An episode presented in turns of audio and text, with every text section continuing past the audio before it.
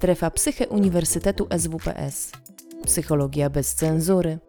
Więcej merytorycznej wiedzy psychologicznej znajdziesz na psycheswps.pl oraz w kanałach naszego projektu na YouTube i Spotify. Zapraszamy. Dziękuję bardzo za wprowadzenie. Ja się nazywam faktycznie Piotr Durka. No i tak, ustalmy tylko, wykład jest po to, żebyście Państwo zadawali pytania, prawda? W necie można znaleźć zapisy lepszych od tego wykładów, ale skoro się już tu zgromadziliśmy, wykład ogólnie, wykład uniwersytecki, to nie jest tak jak w szkole, że się siedzi i słucha, tylko to jest możliwość kontaktu z człowiekiem, który twierdzi, że zna odpowiedź na większość dobrze sformułowanych pytań w dziedzinie, nie?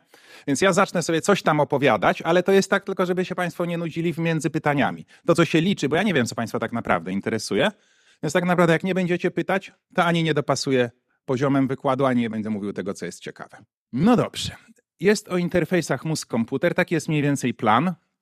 Plan jest obszerny, ale nie będzie z tego klasówki później, także jak nie dojdziemy do końca, to ważniejsze jest to, żebyście zrozumieli to, co jest, to, co jest dla Was interesujące. No a najpierw są interfejsy mózg-komputer. No ja jestem fizykiem, więc zaczynam od definicji. Interfejs mózg-komputer to jest system, który umożliwia komunikację bez pośrednictwa mięśni. To się kiedyś nazywało Brain Machine Interface, interfejs mózg-maszyna, bo chodzi o sterowanie maszyną. No ale bardzo szybko się okazało, że komputer sterować maszyną potrafi bez kłopotu, natomiast przekazanie czegokolwiek z mózgu do komputera jest już wysoce nietrywialne i dlatego ograniczamy się do tego, do tego kawałka od mózgu do komputera czyli bez pośrednictwa mięśni. Tak? Za pośrednictwem mięśni no wierzymy, że większość tego, co ludzie piszą, teoretycznie przynajmniej pochodzi też z mózgu, ale przechodzi przez palce, tam już są mięśnie. Nie? Także klawiatura, myszka nie wchodzi w rachubę. No a ładniej to można powiedzieć tak jak Nicolelis powiedział, że interfejs mózg-komputer to jest w pewnym sensie realizacja stale, starego marzenia ludzkości. Uwolnić mózg z okowów nałożonych przez ciało i umożliwić mu, czyli mózgowi, używanie wirtualnych, elektronicznych i mechanicznych urządzeń, żeby kontrolować świat fizyczny, czyli to, co jest za komputerem, tylko za pomocą myśli. To jest zresztą cytat z Nicolelisa książka, z książki jego z 2008 roku. To jest film e, Surrogate z 2009, który w czołówce jako ostre science fiction pokazuje fragmenty doświadczeń tegoż właśnie Nicolelisa. No i to jest mniej więcej to, co dzisiaj Neuralink robi, ale do tego jeszcze będziemy wracać. Jak odczytać myśli, no najpierw trzeba się zdecydować, gdzie one są. To nie zawsze było oczywiste, bo na przykład szacowny Arystoteles stwierdził, że mózg służy do chłodzenia krwi, taką chłodnicą mu się kojarzył, a szukać trzeba w sercu, no ale tym razem lekarz miał rację, Hipokrates już wcześniej mówił, że to raczej w mózgu tego trzeba szukać. Jak zajrzeć do mózgu? No oczywiście, oczywiście fizycy, tak jak wszystkie inne problemy rozwiązują. To rozwiązaliśmy już w XIX wieku. Zajrzeć do środku można na przykład za pomocą promieni rentgena, no ale nie o to chodzi, bo widzimy kształt, a nam chodzi o funkcję, czyli to, jak się tam pojawiają i przetwarzają myśli. No i to jest raczej coś z prądem. No i tutaj znowu historia, e, kiedy się, kiedy się te badania zaczęły. I to jest coś na temat interdyscyplinarności, która jest niezmiernie modna. Tutaj jest, są neurokognitywistyki, przeróżne tego typu kierunki. To jest taka dygresja, ale wydaje się, że to jest taki, taki hype teraz, że wszystko jest multi, międzydziedzinowe i tak dalej. No i teraz jak popatrzymy sobie na początki właśnie badań nad bioelektrycznością, no to co tutaj widzimy? No pamiętamy ze szkoły średniej, nie? Galwanometr i woltomierz, oczywiście, tak? No fizyka znowu będzie nudno. Ale ci panowie tak naprawdę, oni poszukiwali elektryczności zwierzęcej. Zdziwiliby się, jakby im ktoś powiedział, że są fizykami, bo oni chcieli się dowiedzieć, jak działa ciało, jak działa życie, jak się steruje, skąd się bierze to, że tutaj coś się dzieje, ręka się rusza. No i oni po prostu potrzebowali do tego narzędzi. Nie? No i wtedy nikt się nie zastanawiał, czy oni są neurobiologami, czy oni są fizykami eksperymentalnymi, czy czymkolwiek innym. Po prostu były to nauki przyrodnicze, które były jednością. No i dzisiaj wracamy w pewnym sensie. Nam się wydawało, że to jest odkrycie ostatnich dziesięcioleci, tej interdyscyplinarność, ciekawe rzeczy, które dzieją się na pograniczu. Nie, tak zawsze było. Przez chwilę z pewnych przyczyn było trochę inaczej, ale to już nie jest temat naszego wykładu. Od bardzo dawna wiemy już mniej lub bardziej, że ciało działa na prąd. Mięśnie, nerwy i tak dalej. Natomiast no, samo sterowanie tym wszystkim wydaje się bardziej skomplikowane i to są, no powiedzmy, ostatnie, ostatnie stulecie. Tutaj warto pamiętać o tym, czego ja się sam dowiedziałem po 20 latach kariery w dziedzinie przypadkiem, że stoimy na ramionach gigantów. Wkład w, w zrozumienie tego, Przede wszystkim wkład w zrozumienie, czym jest EEG, elektroencefalografia, czyli elektryczny ślad myśli, który możemy mierzyć z powierzchni głowy. Ogromny wkład wnieśli polscy naukowcy. Jest taka książka 50, pierwszych 50 lat encefalografii, z której połowa jest właśnie o tych dwóch panach. To był Adolf Beck i Napoleon Nikodem Cybulski.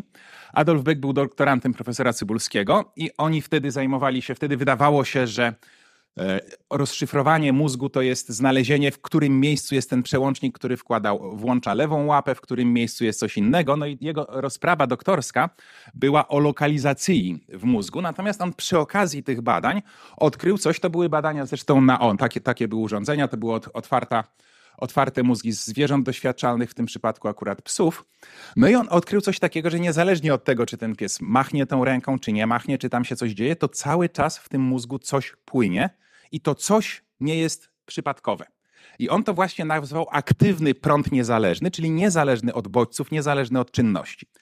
No i to e, w pracy doktorskiej, a po pracy doktorskiej opublikował e, w prestiżowym czasopiśmie, podówczas niemiecki był językiem nauk biologicznych, więc w czasopiśmie Centerblatt für Physiology opublikował w 1890 roku to odkrycie właśnie o tym, że aktywny prąd niezależny w mózgu zwierząt e, i zapewne ludzi trwa bez przerwy.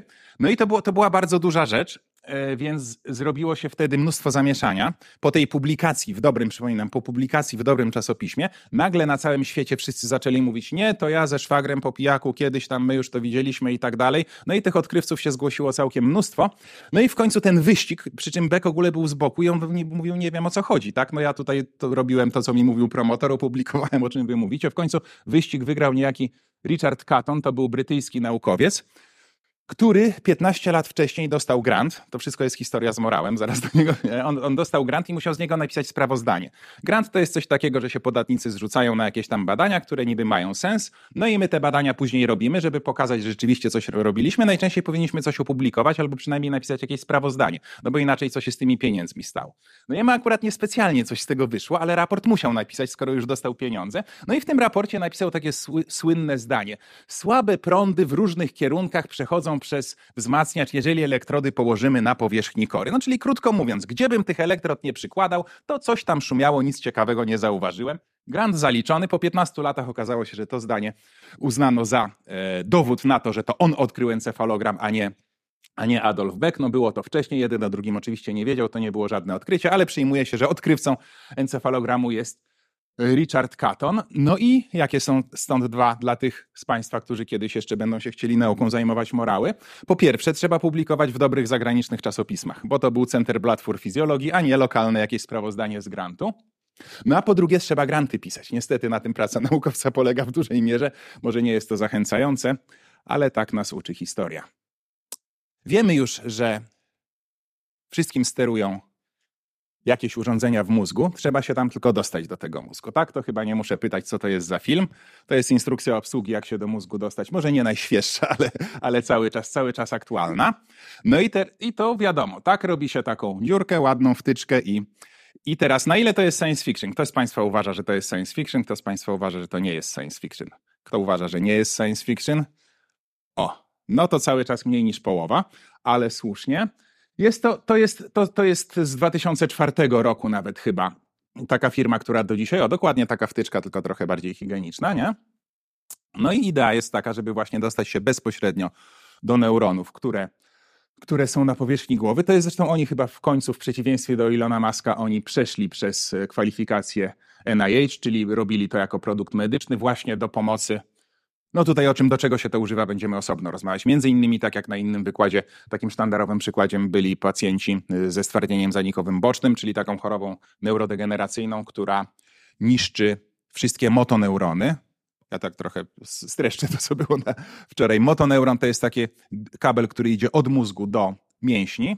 No i teraz dlaczego te y, ALS jest tak okrutny? No bo motoneurony to są tylko jakby te efektory kable do, do efektorów. Natomiast jeżeli tylko motoneurony wymierają, to mózg pozostaje nienaruszony. I zostaje człowiek zamknięty w ciele, czyli coś, co no, w największym skrócie jest definicją piekła na ziemi. Tak? Ma cały czas mi się w mózgu kłębi to, że jeszcze miałem kogoś przeprosić, coś miałem w życiu załatwić, ale już nigdy więcej to mi się będzie kłębiło, nie, dopóki mnie nie odłączą. Natomiast, natomiast w żaden sposób przekazać tego nie będę mógł, no bo mięśnie, tak? No bo całe przekazywanie, wracamy do definicji interfejsów mózg-komputer. Jakiekolwiek przekazywanie informacji, czy ja teraz mówię, to są mięśnie czy piszę na klawiaturze, czy mrugam, czy ja w jakikolwiek inny sposób, to są mięśnie. Bez mięśni nie działa. No więc to jest reklamówka tej firmy. No rzeczywistość jest mniej trochę reklamowa. To jest przykład, jak wygląda na przykład umieszczanie takiej wtyczki. E, takie rzeczy się robi przy, na przykład przy operacjach e, epilepsji lekoopornej, kiedy trzeba wyciąć wychlastać połączenia w jakimś tam kawałeczku mózgu, no to robimy cztery dziureczki tutaj, w te dziureczki się tam wkłada, kawałek czaszki wyjmujemy, kładziemy elektrody, no i to już, to już jest takie mniej reklamowe zdecydowanie, dlatego na co dzień tego nie robimy. No jeżeli są ochotnicy, to też nie u nas. Na co dzień okazuje się, że można ten sam sygnał, w trochę, może trochę mniej dokładny, z trochę gorszą rozdzielczością przestrzenną, ale de facto ten sam sygnał można odczytać z powierzchni głowy. I tutaj już co do odkrycia nie ma żadnych wątpliwości. Jest to Hans Berger, który w 1924 roku po raz pierwszy, e, po raz pierwszy zarejestrował sygnał pochodzący z mózgu, czyli elektroencefalogram, z powierzchni głowy człowieka, zresztą swojego syna, który był odporny, bo elektrody wtedy trzeba było jeszcze tam sporo pod skórę, żeby dobry kontakt uzyskać, wkładać. To jest 1924 rok. Pierwszy artykuł opublikował 5 lat później, dzisiaj by się na żadnym uniwersytecie nie utrzymał, ale wtedy on zgodnie z zasadą Popera, on cały czas nie był pewien, czy to rzeczywiście pochodzi z mózgu. Do dzisiaj mamy zawsze ten problem na każdych laboratoriach, jak podłączamy wzmacniacz EEG, to się pytamy, czy to są artefakty, czy to rzeczywiście pochodzi z mózgu. No i on jako pierwszy, który się z tym problemem zetknął w naszej cywilizacji, 5 lat poświęcił na to, żeby się upewnić, zanim opublikował pierwszy artykuł. Nie taka godna szacunku uczciwość naukowa. No i od tego czasu wiemy, że z powierzchni głowy można to EEG zbierać. To jest filmik, który zapraszałem Państwa, do którego obejrzenia zapraszałem Państwa przed wykładem. On jest dostępny na stronach i z mojej strony, ze strony firmowej.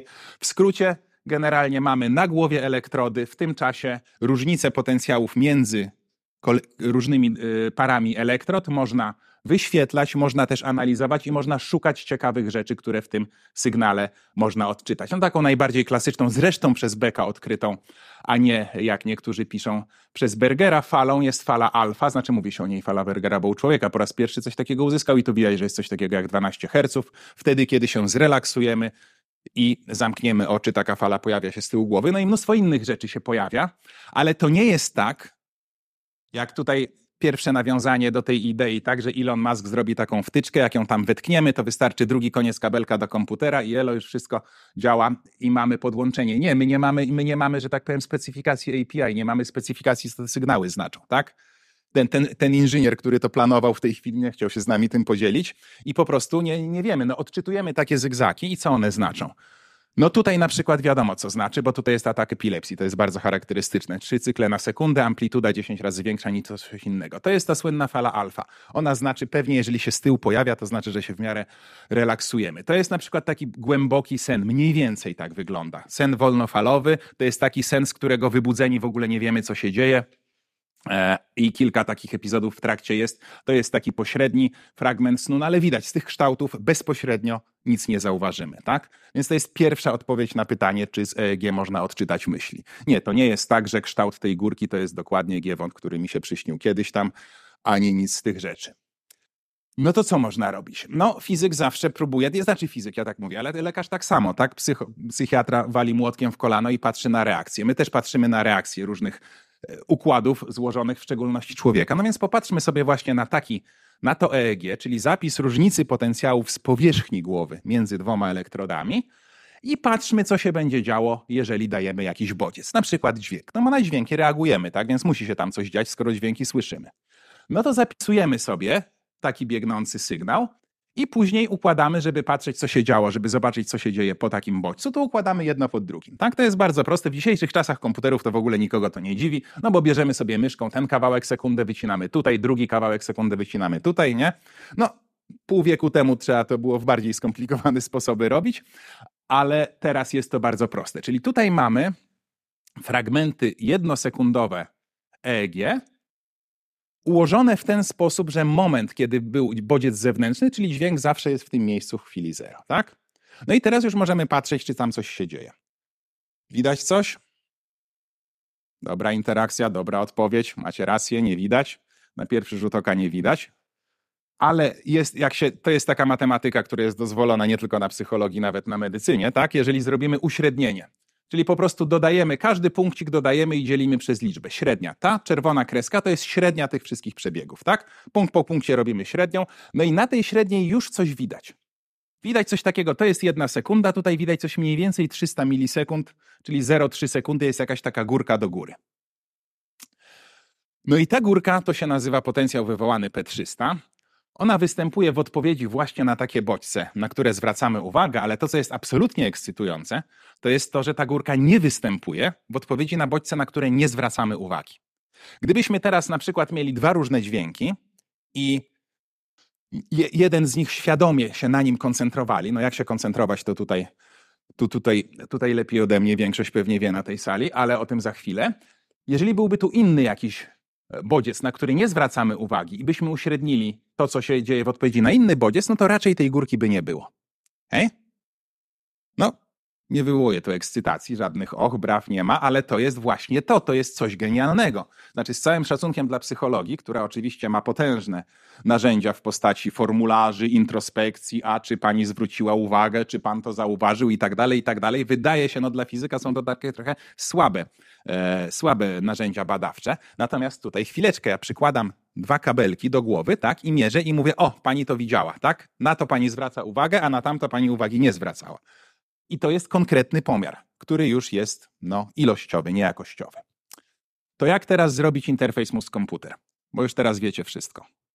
1 i 0, dokładnie, bardzo dobrze. I teraz idąc za tą radą, tak właśnie to zrobiliśmy. Mamy sygnał EEG. Komputer zapisuje momenty, zauważcie, to są bodźce, te znaczniki. Zapisuje, kiedy było migało tak, kiedy migało nie. 0 i 1, nie? No i zapis, mamy teraz ileś tam, znowu mamy ileś kawałków po, ze, po tak, ileś kawałków po nie. No i co? Uśredniamy te kawałki, osobno uśredniamy te kawałki, które były po znaczniku tak, osobno, które były po znaczniku nie. No i w podręcznikach, ojej, poleciało mi, tak? Bo ja coś. Dobrze. No i w podręcznikach oczywiście będzie tutaj taka zielona, piękny kształt. Na jeden guzik będzie piękny potencjał, no a na drugi guzik no nie będzie idealnie płasko. Dlaczego nie będzie idealnie płasko? Bo jest aktywny prąd niezależny, tak? Tak się encefalogram po polsku nazywa, tak Adolfek mówił, i w mózgu cały czas dzieje się mnóstwo różnych procesów, które powodują wciąż zmiany napięcia. Coś nam się przypomina, pamięć się konsoliduje, nie wiadomo co jeszcze. Przypominamy sobie, że trzeba oddech wziąć na przykład. E, I to się cały czas dzieje, tylko te inne zjawiska, które się dzieją w mózgu, nie są czasowo związane z wystąpieniem tego bodźca. W związku z czym, jak będziemy je uśredniać, to one stopniowo, stopniowo będą coraz mniejsze te fluktuacje zygzaki. Natomiast tutaj, im więcej będziemy uśredniać, tym wyraźniejszy ten potencjał, jeżeli rzeczywiście uwagę na to zwracaliśmy, powinien być.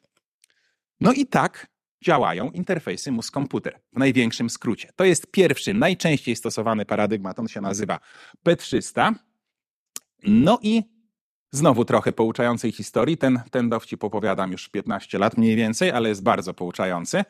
Yy, uzbrojeni w tę wiedzę, którą mniej więcej dotychczas wam przekazałem, yy, w 2008 stwierdziliśmy, ok, to się zajmiemy tym w Polsce, fizyk potrafi wszystko, więc zrobimy taki eksperyment na początek, no żeby się, żeby się czymś rzeczywiście do czegoś, żeby się z czegoś nie wycofać, trzeba się zobowiązać, wtedy jest adrenalina, coś się dzieje, więc powiedzieliśmy, że zrobimy wykład w 2008 roku, no i ściągnęliśmy oprogramowanie, sprzęt, tego typu rzeczy. To jest, to jest takie pierwsze oprogramowanie, którego używaliśmy, e, w którym podświetlane są wiersze i kolumny. To jest taka czysto informatyczna optymalizacja. Jeżeli ja koncentruję swoją uwagę na tej literce, to potencjał powinien wystąpić, jeżeli jest podświetlana ta kolumna i ten wiersz. Nie? Czyli jeżeli mamy 6 na 6, to mielibyśmy 36 literek, które migają osobno, albo mamy 6 plus 6, 12 wierszów i kolumn, wierszy i kolumn. No i tak to mniej więcej uruchomiliśmy. Działało to do, do momentu, kiedy nie przenieśliśmy całego zestawu na salę wykładową. To już była tak druga nad ranem, wykład był od dziewiątej. No i wtedy wszystko przestało działać.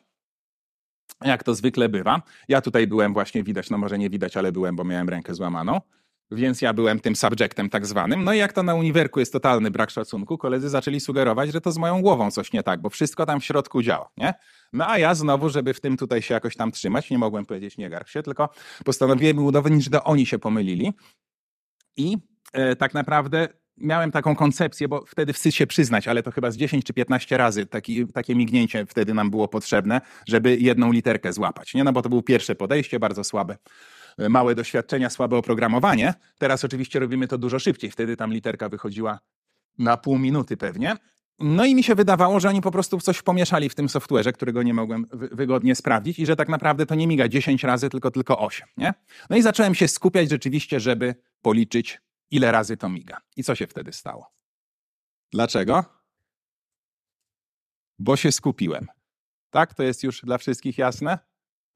No, na pewno bardziej dla psychologów niż dla fizyków, przynajmniej w tym czasie było. Oczywiście, no mi się wydawało, że jak ja siedzę, mówię sobie, jest za trzy godziny wykład, może mi się jeszcze przespał chociaż godzinkę, nie, niech to wreszcie cholerstwo zacznie działać. To nie był taki właściwy sposób, żeby skupiać uwagę. Jak ja się sprężyłem, ja ich dorwę, teraz było dwa, trzy, cztery, to wtedy ten potencjał zaczął się robić tak wyraźny, że prawie matematyki do tego nie było potrzeba.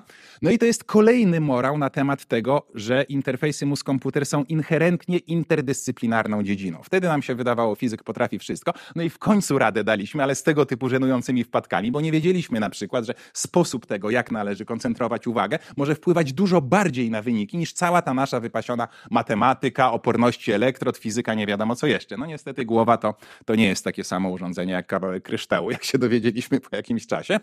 No i teraz oczywiście współpracujemy z psychologami, neurobiologami, lekarzami, klinicystami, encefalografistami, prawdziwymi informatykami i w ogóle jest to naprawdę hiperinterdyscyplinarne.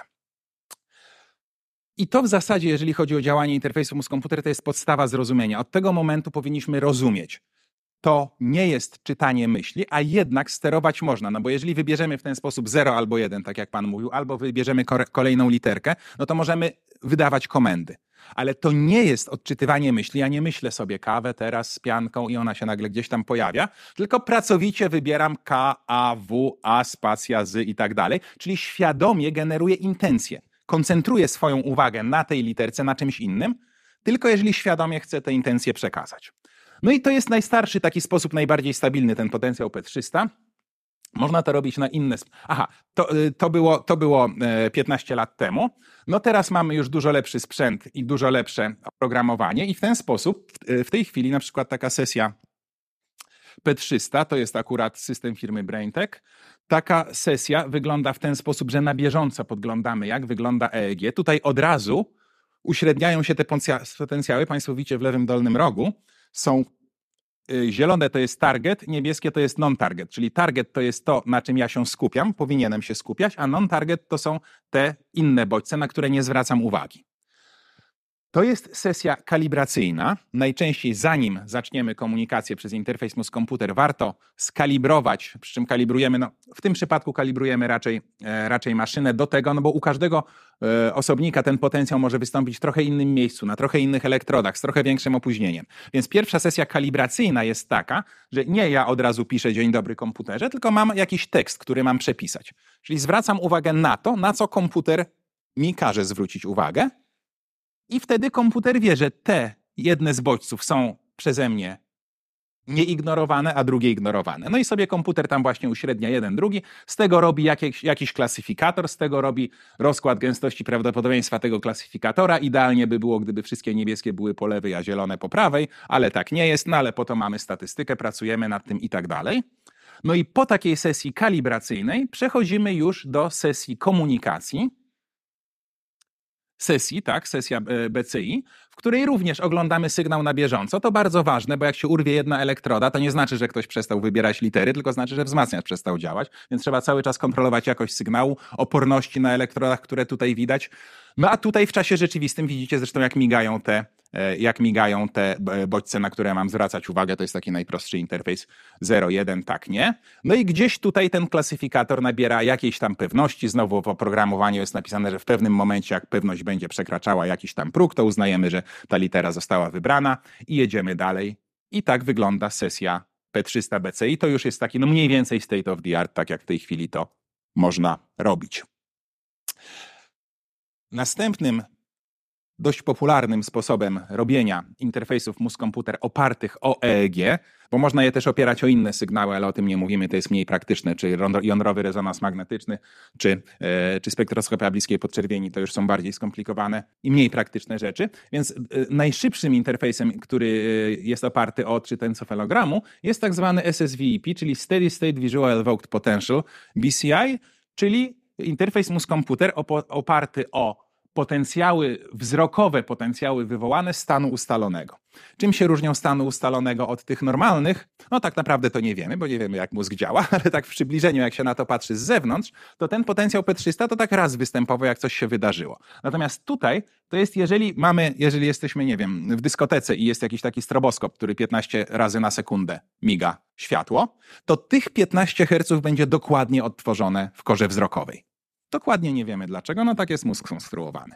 Ciekawa rzecz znowu, no i to jest takie proste, to jest takie, takie bezmyślne, takie odtwarzanie częstości, pewnie z jakąś tam percepcją związane. Znowu ciekawa rzecz się dzieje, kiedy jestem e, wobec, e, w polu widzenia, e, widzę dwa stroboskopy. Jeden z nich miga 15 razy na sekundę, drugi 17 razy na sekundę. Jaka częstość wtedy pojawi się w korze wzrokowej w EEG? Dokładnie, dokładnie. Tamte odpowiedzi były fizyczne. Na fizyce by było dobrze, ale prawda tutaj jednak, tutaj jest wyższość psychologii. Pojawi się ta częstość, na której koncentrujemy uwagę, o której myślimy, trudno powiedzieć, nie ta, na którą patrzymy, bo wtedy to by był eye tracking, nie?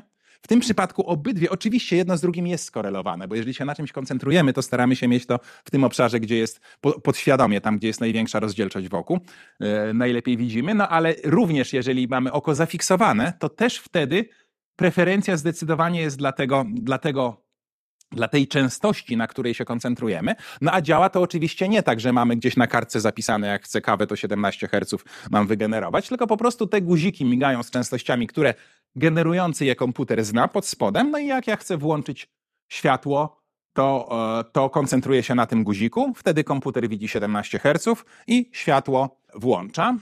No i to działa szybciej. Jeden myk jest tutaj tylko taki, że e, to działa bardzo dobrze, jeżeli to miga kilka razy na sekundę, kilkanaście razy na sekundę. No i z tym są związane dwa problemy. Po pierwsze, e, takie miganie, znaczy z tym jest związane mnóstwo problemów, bo takie miganie po pierwsze jest męczące, to jest tak, jak kiedyś świetlówki były, jak była zepsuta świetlówka i ona tak kilka razy na sekundę migała, tak? No to żeby takiego interfejsu używać, trzeba być naprawdę twardym, no niedobrze się robi po 10 minutach patrzenia na coś takiego, ale to jeszcze pół biedy.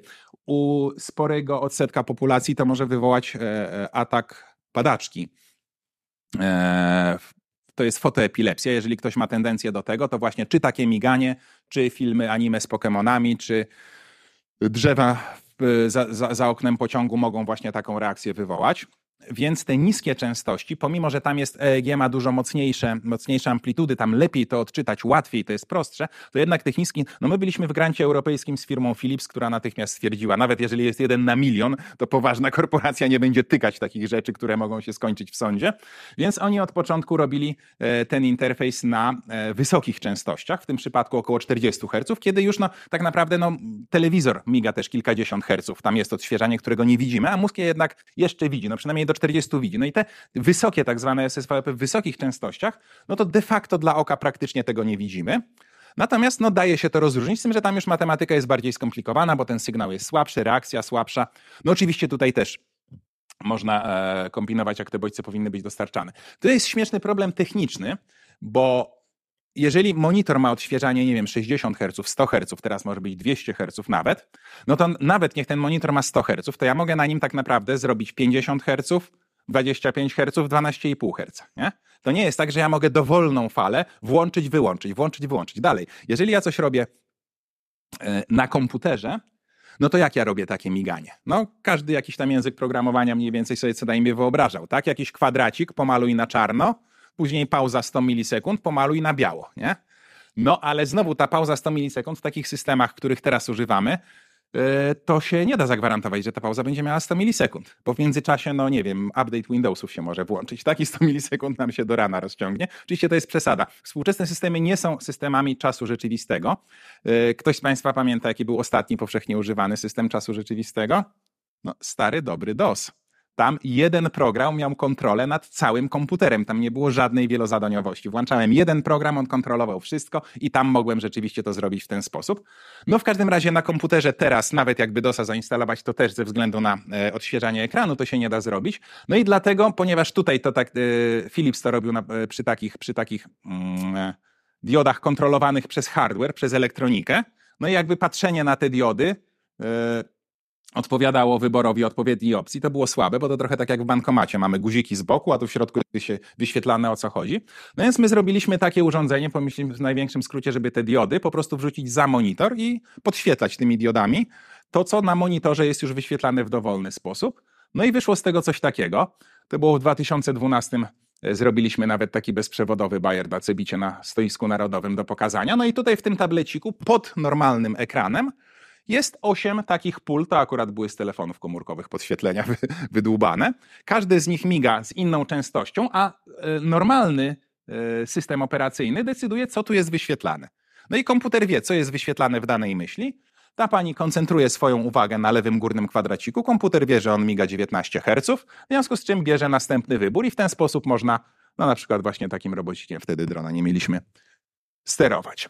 No i to jest, krótko mówiąc, następny sposób podejścia do e, odczytywania intencji z elektroencefalogramu bez pośrednictwa mięśni. Znowu koncentruję swoją uwagę na którymś, na którymś z tych migających elementów co tu jest ciekawe, y, też no, może kiedyś kogoś zainteresuje, jako efekt uboczny stworzyliśmy teraz już takie bardziej zaawansowane urządzenie, gdzie można nie tylko, tak jak wcześniej było, 8 pól pod, podświetlać z różnymi wysokimi częstościami, ale teraz mamy no, dużo więcej możliwości konfiguracji tego wszystkiego. I to urządzenie, ono jest stosunkowo unikalne, się tylko jakoś zastosowań dla niego nikt ciekawych jeszcze nie znalazł. Y, to urządzenie to jest, to jest normalny ekran, na którym możemy wyświetlać cokolwiek, reklamy, filmy, cokolwiek innego, a pod spodem możemy podświetlać prawie niezauważalnymi różnymi częstościami migania pewne obszary. No i w ten sposób można, tak jak na przykład klasycznie e, w neuromarketingu jest elektrookulografia, tak? Eye tracking jest najważniejszy, na co ja patrzę, które mapy, o tutaj więcej patrzyłem, tam mniej patrzyłem. To jest pośrednio, to jest tam, gdzie mi oczy latają. Tutaj możemy sprawdzić dokładnie, o którym fragmencie myślę nie na który patrzę, tylko o którym fragmencie myślę. Można sobie wyobrazić, nie wiem, filmy sterowane myślą. Na przykład Netflix próbował coś takiego robić w bardzo słaby sposób. Tak, no teraz jak chcesz, żeby coś zrobił, to wciśnij lewy guzik. Nie, tutaj jeżeli ja więcej patrzę na prawy dolny róg, to komputer może po, e, narrację popchnąć właśnie w stronę tego, powiedzmy, na czym nieco ja myślałem. Nie będzie to ta fabuła, którą ja wymyśliłem, ale znowu można odczytać, nad czym ja koncentruję uwagę. Więc to jest jedno z takich najbardziej zaawansowanych urządzeń, które koncentrację uwagi wzrokowej potrafi w tej chwili odczytać. Trzeba tylko mu jakieś ciekawe zastosowanie znaleźć. No i wreszcie, żeby książkę telefoniczną o interfejsach skończyć, to należy wspomnieć, że jest jeszcze jeden sposób robienia interfejsów mózg-komputer. Te dwa dotychczasowe, zauważcie, no bo mówi się, ok, będziemy samolotem sterować, czy, czy wózkiem inwalidzkim, czy czymś tam. Te dwa dotychczasowe e, sposoby e, odczytywania intencji wiązały się z bardzo zafiksowanym e, wzrokiem. Ja muszę się bardzo intensywnie wślepiać w jakiś kawałek ekranu, tableta, czegokolwiek, nie? No więc samochód prowadzić nie jest bezpiecznie w takiej sytuacji, bo nic innego nie widzę. Jest jeszcze trzeci tak zwany paradygmat, czyli trzeci sposób, przy czym bardzo ważne jest, że, żebyście zrozumieli, że to, co ja mówię, to nie jest jakby koniec, to nie jest ani zamknięty dekalog, ani nie są to takie prawa przyrody, jak te, które, nie wiem, od 100 lat sprawdzamy. W tej chwili po prostu ludzie wymyślili trzy takie sposoby, był jeszcze czwarty, ale bardzo powolnie jest Jak na razie z tego, z takiej czysto fenomenologicznej wiedzy, co się stanie, jak walnę młotkiem w kolano, co się stanie, jak do mózgu dotrze taki czy inny bodziec, wymyśliliśmy trzy takie sposoby podejścia. Trzeci będziemy zaraz teraz mówić, ale to nie znaczy, że ktoś nie może wymyślić czegoś zupełnie innego. I tu, tu akurat właśnie, jeżeli chodzi o ta, wymyślanie takich paradygmatów, czyli takich eksperymentów, w których można w jakiś sposób coś z mózgu odczytać, no to tutaj właśnie bardziej, bardziej psychologowie pewnie mają szansę coś, coś nowego wymyśleć. Choć tak się jakoś składa, że od kilkunastu lat nic nowego się nie dzieje praktycznie. To jest tak, że tam troszeczkę ulepszamy to, co już znamy w ramach tych paradygmatów, które są. No więc dla kompletności ostatni paradygmat to jest tak zwane wyobrażenie ruchu to polega na tym, że e, prawa ręka jest sterowana lewą półkulą, lewa ręka jest sterowana prawą półkulą. Nie? Więc gdybyśmy tylko byli w stanie, gdyby, gdyby nie, to, nie ten nieszczęsny aktywny prąd niezależny, gdyby to było tak jak w czasach przed bekiem jeszcze się wydawało, że jeżeli mam ruszyć prawą ręką, no to pojawi się prąd w lewej półkuli. Pyk, prąd był, komputer łapie jeden, nie? Nie, no tam cały czas jest mnóstwo przeróżnych prądów i w tym przypadku już wysoce skomplikowaną to nie jest tak, bo na początku wystarczyło uśrednić, widzimy górkę P300. Nie? Później, jeżeli mieliśmy symulację 17 Hz, to dokładnie 17 Hz widzieliśmy w EEG zbieranym z kory wzrokowej. Tutaj już nie jest tak prosto, to już jest bardzo skomplikowane, wymaga mocno zaawansowanej matematyki i statystyki, żeby z całego tego aktywnego prądu niezależnego wyekstrahować to, co jest związane z ruchem. No a z ruchem jest bardzo dużo związane, bo taka prosta rzecz jak, nie wiem, no, no złapanie czegokolwiek, to jest na tyle skomplikowane, że do dzisiaj nie ma dobrej protezy ręki. To na to, na to DARPA wydaje mnóstwo pieniędzy. a e, chociażby właśnie, żeby amerykańskich chłopców wracających z wojny w takiej sytuacji poratować, ale ilość informacji, która jest do przetworzenia, w przypadku właśnie takiej protezy nam się wydaje, że to jest robocik, który ma dwie kamerki i, i tylko na podstawie tego, co widzi, działa. Nie? No ale ten robocik jeszcze na przykład, no taki robocik humanoidalny potrafi z zamkniętymi oczami złapać się za nos. Mamy propriocepcję, czyli świadomość o tym, jaki jest kąt którego, e, którego stawu, jak mięśnie są napęte i na tej podstawie też mnóstwo rzeczywistości łapiemy. To jest ogromny ogromna, e, ogromna ilość informacji płynąca w jedną i w drugą stronę i dlatego zajmuje się tym spory kawał mózgu. To jest kora ruchowa, to jest taki kawał mniej więcej w jednej półkuli i w drugiej. Więc ten sygnał będzie spory, tylko żeby go wyekstrahować z pośród tych sygnałów pozostałych. No i tutaj jest w miarę zaawansowana matematyka, no i wtedy już jeżeli on się pojawia po lewej, to możemy skręcać wózek w lewo, jeżeli pojawia się po prawej, to prawo, po lewej może być zero, po prawej jedynka. To jest tak zwany interfejs mózg-komputer oparty o wyobrażenie ruchu. To jest bardzo stare jakieś wideo stargów, ale do dzisiaj jest tak, że ten interfejs praktycznie zawsze przede wszystkim wymaga treningu, Czyli to jest wtedy taki neurofeedback, że próbujemy się nauczyć, no bo co to jest znowu to wyobrażenie ruchu, tak? To nie wiadomo jak się koncentrować, nie wiadomo czy to trzeba liczyć czy nie, więc jedni sobie wyobrażają rzut kamieniem, inni yy, pojedynek pięściarski, naciąganie łuku, raz działa lepiej, raz działa gorzej, to bywa różnie. I nawet jak już się ktoś nauczy, no to zwykle ten trening to nie jest taka kalibracja jakby przy P300, że to jest tam 5-10 minut, to już w ogóle super, tylko to są czasami tygodnie treningu. No i jak już działa, no to nie mamy obciążonego wzroku, to jest fajnie, możemy sobie wyobrażać ruchy patrząc gdzieś tam, ale, e, ale działa też sporo wolniej. Czy to wszystko jest. Aha, no i teraz te wszystkie, te, większość tych informacji jest na stronach BrainTech popularno-naukowych o tym, jak te interfejsy działają. A my niniejszym już tę część zaliczyliśmy. Także jest materiał do kartkówki. Czy to wszystko jest jasne całkowicie? Bo teraz już to jest, na tym kończę podstawy tego, jak działają interfejsy mózg-komputer. Jeżeli czegokolwiek totalnie idealnie nie rozumiemy, jest to państwa wina, bo ja się zgłaszam do tłumaczenia, tak? Okay? Z powierzchni głowy różnica potencjałów, przetwarzanie matematyczne i odczytujemy świadomie generowane intencje. Nie ma góry. Na początku wydawało się, że właśnie idealnym takim mm, e, obiektem jest ktoś, kto jest łysy. Ale nie, okazuje się, że nie. E, jeżeli ktoś przez dłuższy czas, znaczy jak się tylko ogoli, to ok. Natomiast jeżeli ktoś przez dłuższy czas nosi łysą czaszkę, to wtedy skóra mocno rogowacieje i robi się dość gruba. Klasyczne EEG, tak jak mówiłem, Hansberger to w ogóle szpilki tam wkładał, żeby, żeby to działało. Teraz już nie jest tak źle. Choć jak robiliśmy te eksperymenty w 2008, to kolega był tak ambitny, bo jest też taki system, żeby te elektrody kłaść w tych samych miejscach, nie? Żeby, no, żeby porównywać różne eksperymenty, więc my też staraliśmy się w tych samych miejscach.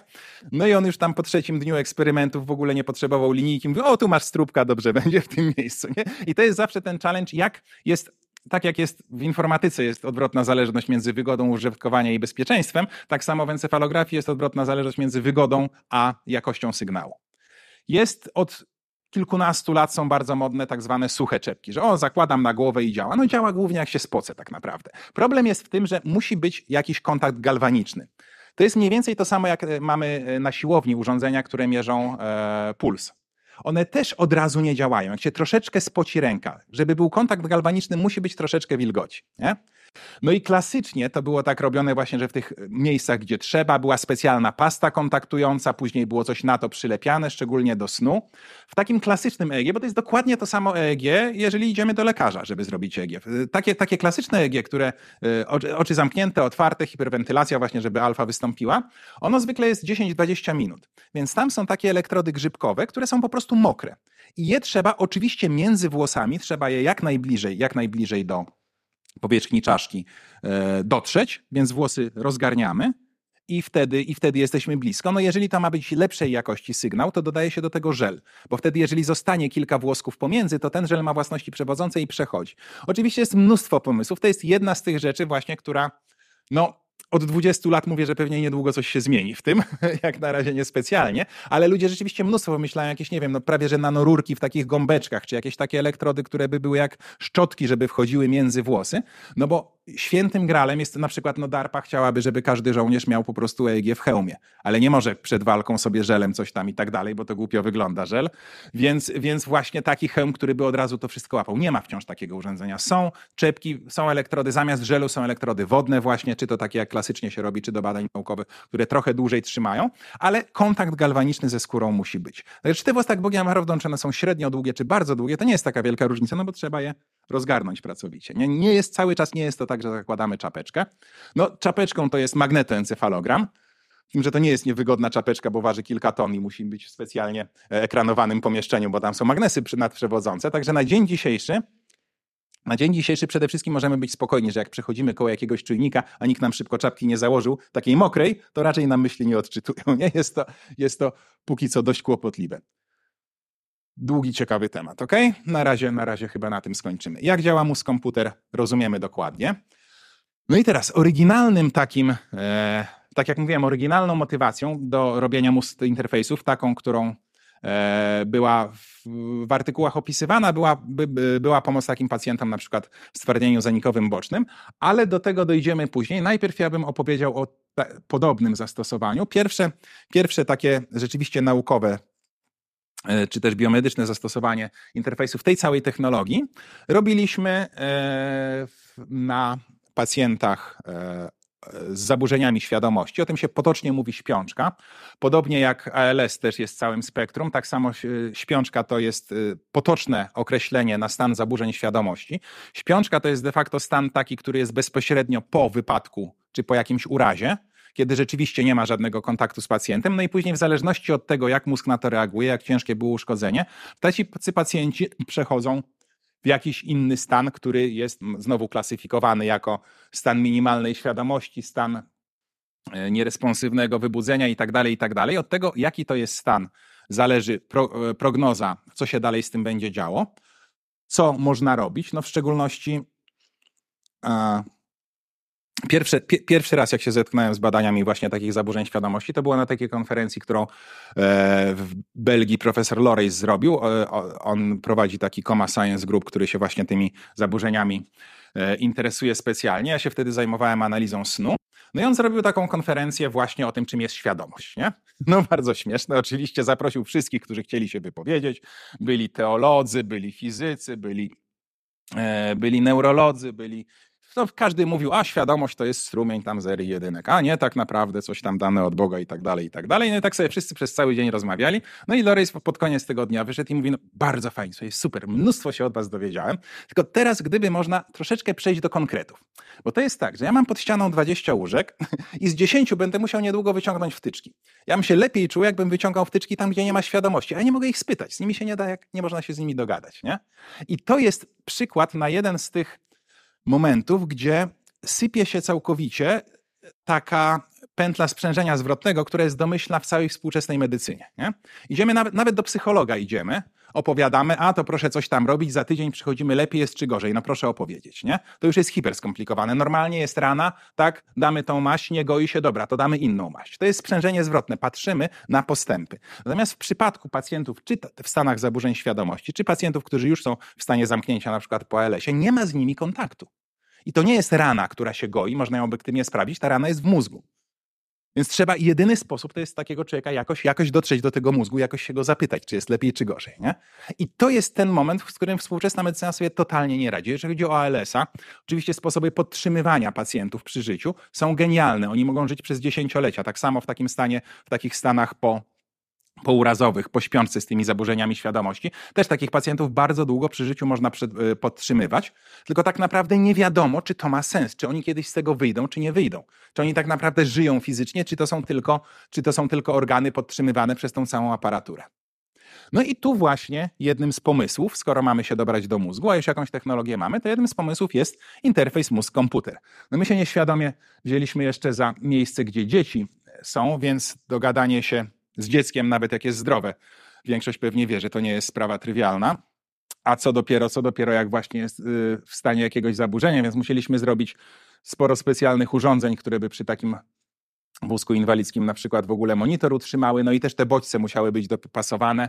To nie mówię, że wiersze i kolumny weź pod uwagę, jak coś tam mruga, tak, tylko o zobacz, idziemy na spacer. To było to, zresztą rodzice mówili, albo było nagrywane głosami rodziców i zobacz, ile było, ile zdjęć ptaszków na przykład zrobiłeś, nie? No i dobra, no to mamy już taki cały sprzęt, to jedziemy. To co było, tak? Miga ptaszek, miga kotek. A by mama mówiła, zobacz, ile razy mignął ptaszek. Czyli kotka ignorujemy, tak? Patrzymy, ile razy, ile było zdjęć ptaszka. No i co robimy? Czapka na głowę i uśredniamy, tak? No i teraz zobaczcie, jeżeli, jeżeli rzeczywiście e, ten, ta krzywa, która jest po uśrednieniu tych bodźców jest wyraźnie inna od tej, to już nie jest taki, to nie musi być klasyczny potencjał. Chodzi tylko o to, czy one są istotnie różne. Czy tutaj troszeczkę tej górki jest, czy nie ma. Jeżeli ta krzywa jest istotna, różnica jest istotna statystycznie, ona nie wynika z przypadku, z tego, że to wszystko jest pozygzakowane, to mamy ogromnie dużo informacji o mózgu. Po pierwsze wiemy, że dziecko usłyszało i zrozumiało cały ten tekst. To już jest całkiem niezłe funkcjonowanie mózgu. Po drugie, że jest w stanie skupić uwagę przez jakiś czas i liczyć na przykład, czyli to już jest całkiem nieźle. Nie? No i na tym, na tego typu prostych pomysłach opieraliśmy takie systemy, które mogłyby właśnie wspierać tę e, na przykład diagnostykę w takich klinikach jak Budzik, czy to dla dzieci, czy, czy dla dorosłych, żeby w takiej sytuacji, kiedy z pacjentem porozumieć się nie da, żeby było można, żeby było można cokolwiek o stanie mózgu wnioskować. Tak? Bo jeżeli w iluś tam powtórzonych, oczywiście to, są, to, to nie jest takie proste, tak, że o, nie ma potencjału, no to już odłączamy. Nie? To, jest, e, to jest raczej w drugą stronę. Jeżeli jest taki potencjał, to jest bardzo mocny dowód. Natomiast jeżeli nie występuje potencjał, może być mnóstwo przyczyn. Może być najczęściej, jeżeli to jest robione w klinice przez niespecjalistów, to któraś elektroda się pewnie odkleiła, albo są artefakty ruchowe, to jest wielki problem, albo cokolwiek innego, albo też po prostu pacjent nie kooperował w danym momencie. Ci pacjenci też mają różne dodatkowe zaburzenia uwagi, koncentracji, mogą być po prostu źli, śpiący, nawet jak śpią, to tego może nie być widać na zewnątrz mniej lub bardziej, więc generalnie to jest raczej diagnoza w drugą stronę, trzeba to bardzo często powtarzać, tak jak klasyczne skale, no ale to już są szczegóły z danym zastosowaniem wiązane. Wracając teraz do samego początku, e, motywacją jakby naszą, poza tym, żeby ta technologia pojawiła się w Polsce, no to też były to, co my czytaliśmy, bo e, na świecie ta technologia jest już w zasadzie od końca ubiegłego wieku. W Polsce ten 2008 mówi się jako początek badań nad, nad e, tymi interfejsami. No i My wtedy wiedzę czerpaliśmy z artykułów, a w artykułach na początku było pisane właśnie o stwardnieniu zanikowym bocznym. Także to jest to piekło na ziemi, gdzie interfejs mózg-komputer jest jedyną drogą, która daje jakąkolwiek szansę na komunikację z tym pacjentem.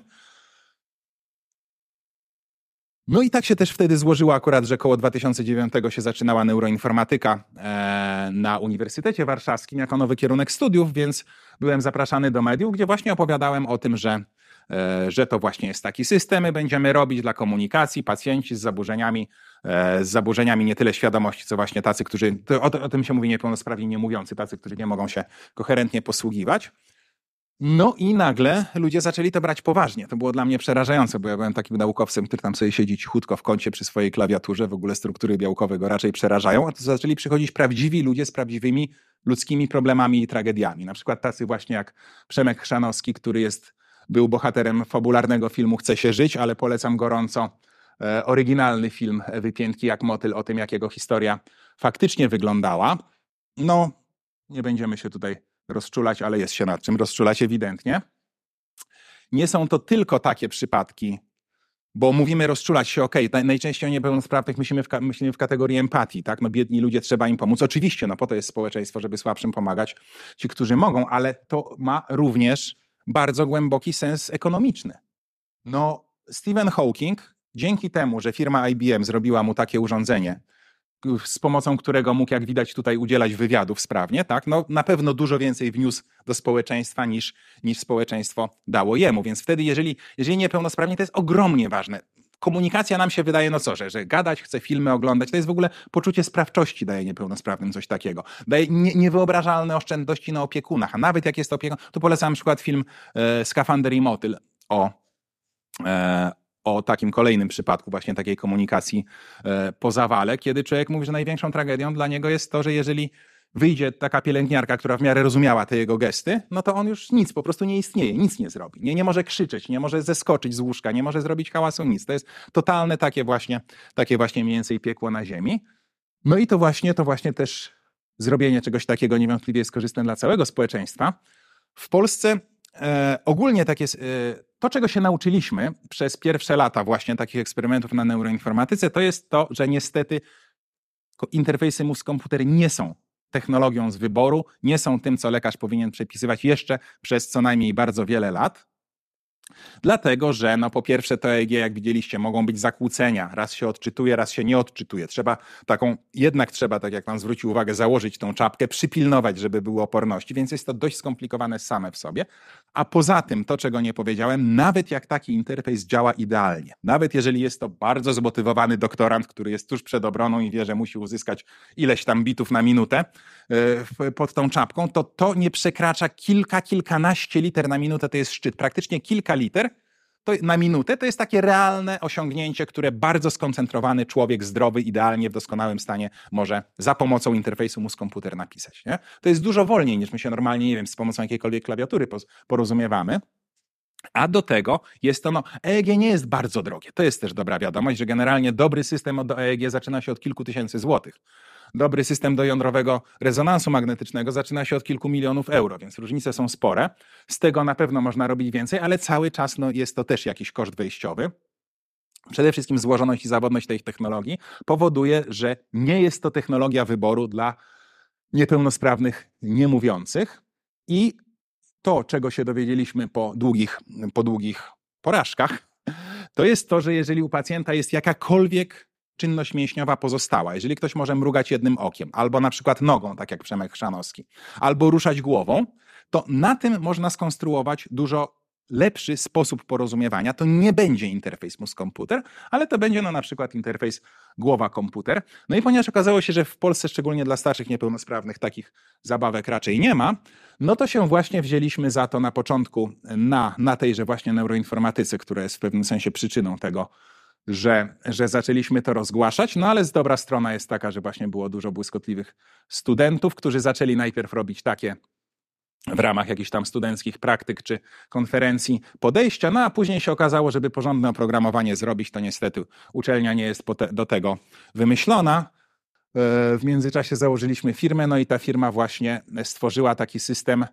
PISAK, który de facto jest tak naprawdę systemem operacyjnym do obsługi komputera jednym guzikiem.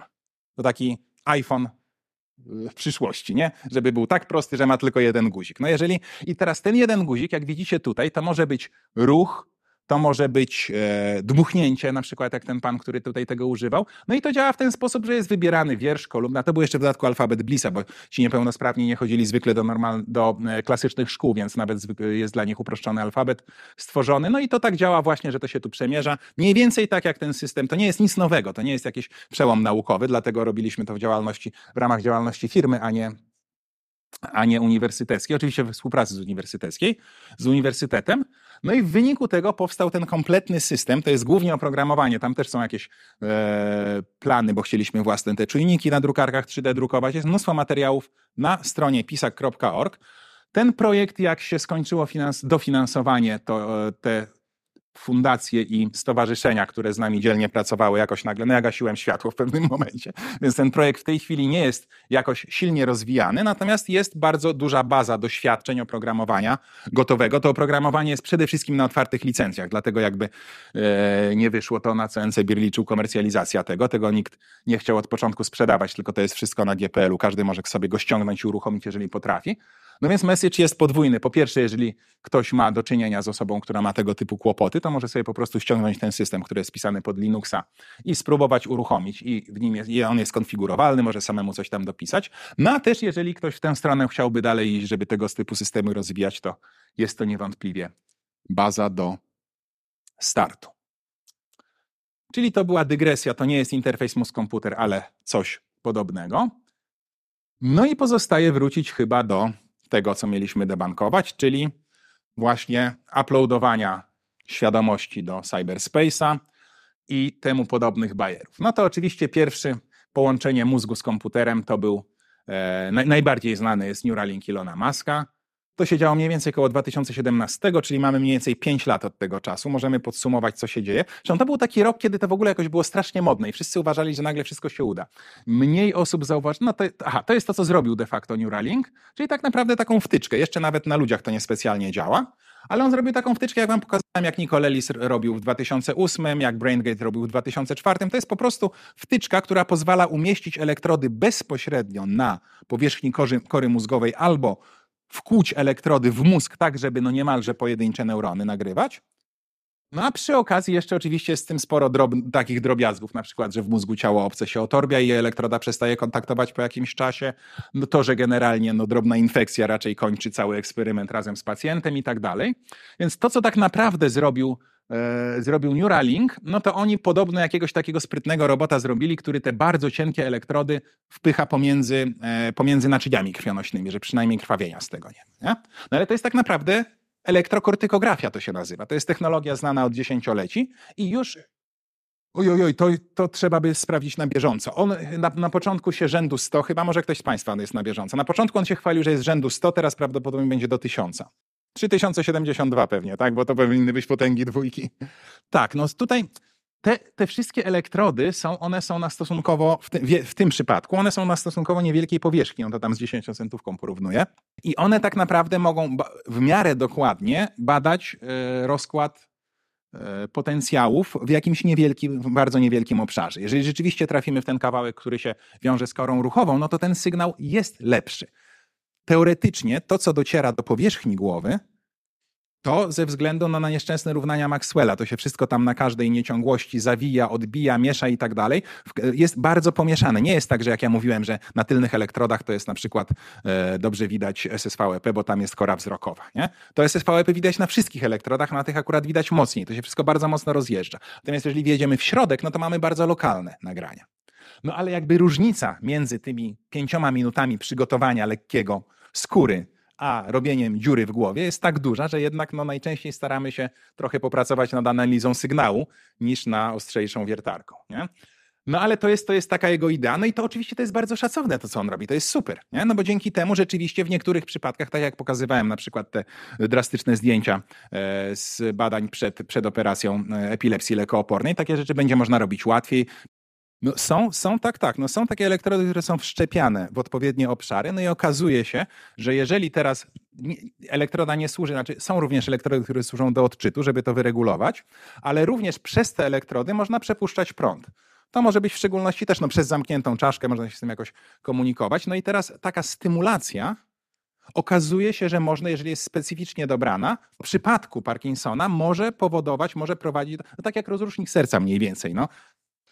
Tak, to jest stymulacja, ale to jest to samo. Tutaj tak samo. Te elektrody to, to działa w dwie strony. Nie? Generalnie to jest tylko sprawa tam przelutowania paru kabelków na górze i dostarczenia większej mocy. Nie? Więc stymulacja mózgu bezpośrednia jest znowu jednym z bardzo dużych i ciekawych działów, o których bardzo bym nie chciał rozmawiać, dlatego że to w przeciwieństwie EEG jako takie jest bezpieczne, jest fajne. Nie robimy żadnego prądu, nie wpuszczamy do głowy, nie robimy krzywdy. Wzmacniacz jest izolowany od komputera galwanicznie, więc nie ma możliwości żadnego przepięcia. Jest to w 100% bezpieczne. Natomiast stymulacja mózgu no to nawet jeżeli od razu nie pójdzie dym i, i, ktoś nie zrobi dziwnej miny, to nikt to jest bardzo modne teraz. Są, są też takie metody, to, są, to jest oczywiście drastyczna stymulacja przeszczaszkowa, która wymaga otwarcia czaszki, ale technologia nam teraz daje dużo możliwości, przede wszystkim magnetycznie można bardzo selektywnie jakiś obszar mózgu mocno stymulować, a w ogóle modne są ostatnio właśnie takie E, takie stymulatory, które no, na, na, tych samych elektrodach co EEG, zamiast odczytywać, wpuszczają jakiś tam prąd. Nie? No i teraz biohackerzy mówią, o ja sobie to parę milivoltów walnąłem z rana, no po prostu lepszy i wszystko lepiej chodzi i tak dalej. Natomiast no nie wiadomo, co on będzie mówił za parę lat. Nie?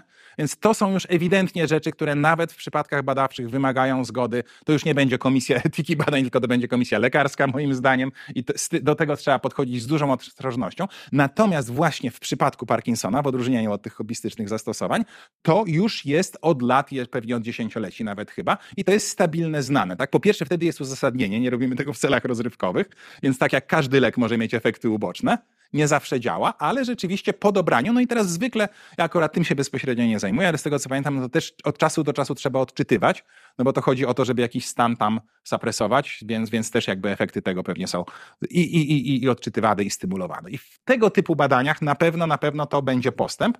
Natomiast jakościowo, no to nie jest interfejs mózg-komputer, to jest elektrokortykografia. A to, że tam świnki latały, no to Nikolelis w 2008, a inni jeszcze wcześniej robili. Więc tak jest tak jest z Neuralinkiem. Inne śmieszności, które się w tym roku, e, tego roku wydarzały, to e, nie wszyscy zauważyli, Facebook na e, konferencji ogłosił, to było w 2017, ogłosił, że w ciągu roku, no bo tak, tak się w tej chwili wydaje, tak? Jak ktoś ma mnóstwo pieniędzy, to wszystko zrobi, nie? Wszystko można. Jeżeli odpowiednio duże, odpowiednio duże, to zobaczyli, że, że, że Neuralink coś takiego robi, no to my będziemy lepsi, jesteśmy najlepsi na świecie, spokojnie. Za rok zrobimy taki system e, e, oparty o odczyty aktywności mózgu, że będzie można czytać, pisać z głowy 100 słów na minutę. I to była bardzo konkretna deklaracja. 100 słów na minutę to jest więcej niż najszybsza maszynistka świata jest w stanie na maszynie przepisać, a być może ja teraz mówię ze 100 słów na minutę albo więcej, ale, ale generalnie no z, z EEG przypominam, to jest kilka liter na minutę, nie?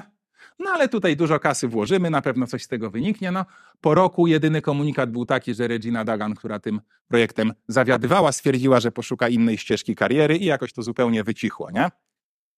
Tak samo jak z tym downloadowaniem mózgu do cyberspace'a u Ilona Maska. No, biorą się ludzie, którzy się nie do końca na tym znają, ale za to mają dużo pieniędzy i to jest dobry sposób na wydawanie pieniędzy. Niewątpliwie to będzie zatrudnienie dla absolwentów tutaj i jest to na pewno no, z punktu widzenia medycyny jedna jedna z najciekawszych ścieżek, no bo tyczy się tego najbardziej złożonego organu. No i może na koniec jeszcze właśnie, żeby podsumować te wszystkie klimaty neuralinkowe, to popatrzmy sobie, jak daleko rzeczywiście jesteśmy od tego, bo ja nie mówię, że to jest niemożliwe, tak? Chociaż no, proste tak, takie, takie klisze, które jest różnym osobom przypisywane, mówi, że gdyby mózg był wystarczająco prosty, żebyśmy mogli go zrozumieć, to bylibyśmy za głupi, żeby go zrozumieć, ale to jest takie trochę za bardzo ogólne. Ja tutaj jako fizyk konkrety bym chciał przedstawić. No i konkrety są takie. W mózgu jest około 100 miliardów, tysięcy milionów miliardów neuronów, mniej więcej 100 miliardów neuronów. Każdy z nich ma do kilku tysięcy połączeń z innymi. Więc poziom złożoności, jeżeli weźmiemy kilka miliardów razy wybór każdy może być przypadkowo połączony z innymi, nie? no to stopień złożoności mniej więcej sobie tego można wyobrazić. Jest, no duży to za mało powiedziane, ale e, a gdzie jest w tej chwili taka właśnie neuronauka na poziomie, no bo jeżeli chcemy e, połączyć mózg z komputerem, to nie jest tylko kwestia tej wtyczki. Wtyczkę już mamy. To jest kwestia specyfikacji interfejsu. My nie wiemy, na jakie, jakie komendy mózg będzie wysyłał, na jakie komendy mózg będzie, nie ma tego API. Nie? Więc trzeba rozumieć, jeżeli chcemy się podłączyć do kamery, żeby z niej zgrać zdjęcia, to się musimy rozumieć, że to nie jest mikrofalówka, że to nie jest bomba ani mina, tylko że to jest kamera i z niej się ściąga w takim, a nie innym formacie coś. Mózgu nie rozumiemy, ale pracujemy nad tym. No i przykładem tego, że generalnie są postępy, jest słynny taki heros Heros Neuronauk nazywa się, bardzo ma skomplikowane nazwisko, więc mówimy o nim C.elegans.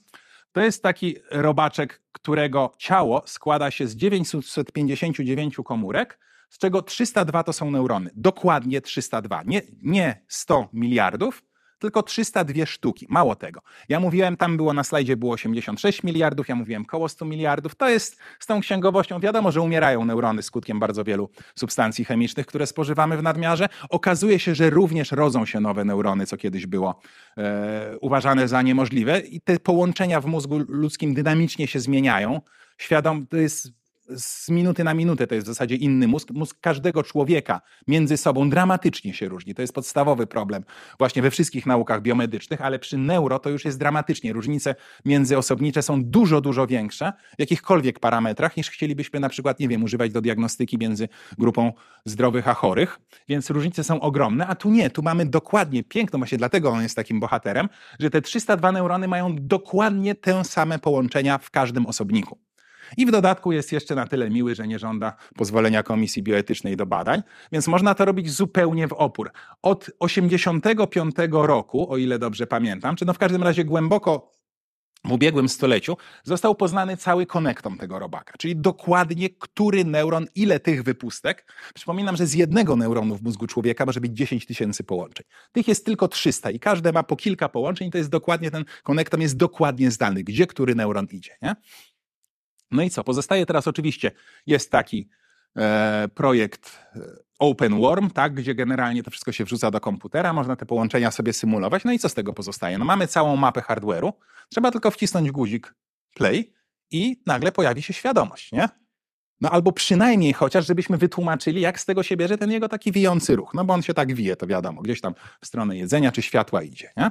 No, wydaje się proste, tylko 300 neuronów dokładnie znane, eksperymentów można robić w opór bez najmniejszego stresu i faktycznie są świetne postępy, pracujemy nad tym, powstaje mnóstwo książek, artykułów yy, i wszystko idzie bardzo do przodu. Na razie jeszcze się nie udało, ale być może niedługo, nie? A i w tym momencie, proszę bardzo. Co w tym momencie możemy symulować? Fizjologię, metabolizm, aktywność elektryczną, co z tego? Nie, no metabolizm w mózgu symulować niekoniecznie. Znaczy, potrafimy, możemy symulować, natomiast sym metabolizm raczej odczytujemy. W przypadku rezonansu magnetycznego na przykład odczytujemy, gdzie napływa utlenowana hemoglobina, no i to jest takie założenie o tym, że w tych miejscach mózg bardziej intensywnie pracuje. Ale to jest to, co widzimy na jądrowym rezonansie magnetycznym, to jest pochodna myśli, tak? To, to jest taki jakby efekt uboczny, że gdzieś tutaj dużo się dzieje i dopiero więcej metabolizm jest tam wzmożony. Raczej nie wydaje się, żeby metabolizm mózgu sterował myślą, nie? ewentualnie metabolizm żołądka czasami może, ale mózgu raczej nie. Więc staramy się raczej, jeżeli chcemy zrozumieć mózg, to staramy się symulować no, funkcję, czynność. No i teraz co? No, to jest znowu. Mamy kilka wykładów na ten temat semestralnych, postaram się to streścić. Y, symulować możemy tylko i wyłącznie bardzo małe, wybrane fragmenty. No i znowu reguła jest taka: możemy symulować jeden albo kilka neuronów. Taki jeden neuron to jest kilka stron równań różniczkowych i kilkaset parametrów, z których większość jest przybliżonych. Te parametry się zmieniają, jakieś tam gęstość neuroprzekaźników, tutaj coś wypijemy, to już się ta gęstość zmienia i tak dalej. Ale dość dokładnie są modele takie, gdzie możemy z pojedynczych neuronów w miarę dokładnie e, symulowanych składać jakieś tam fragmenty.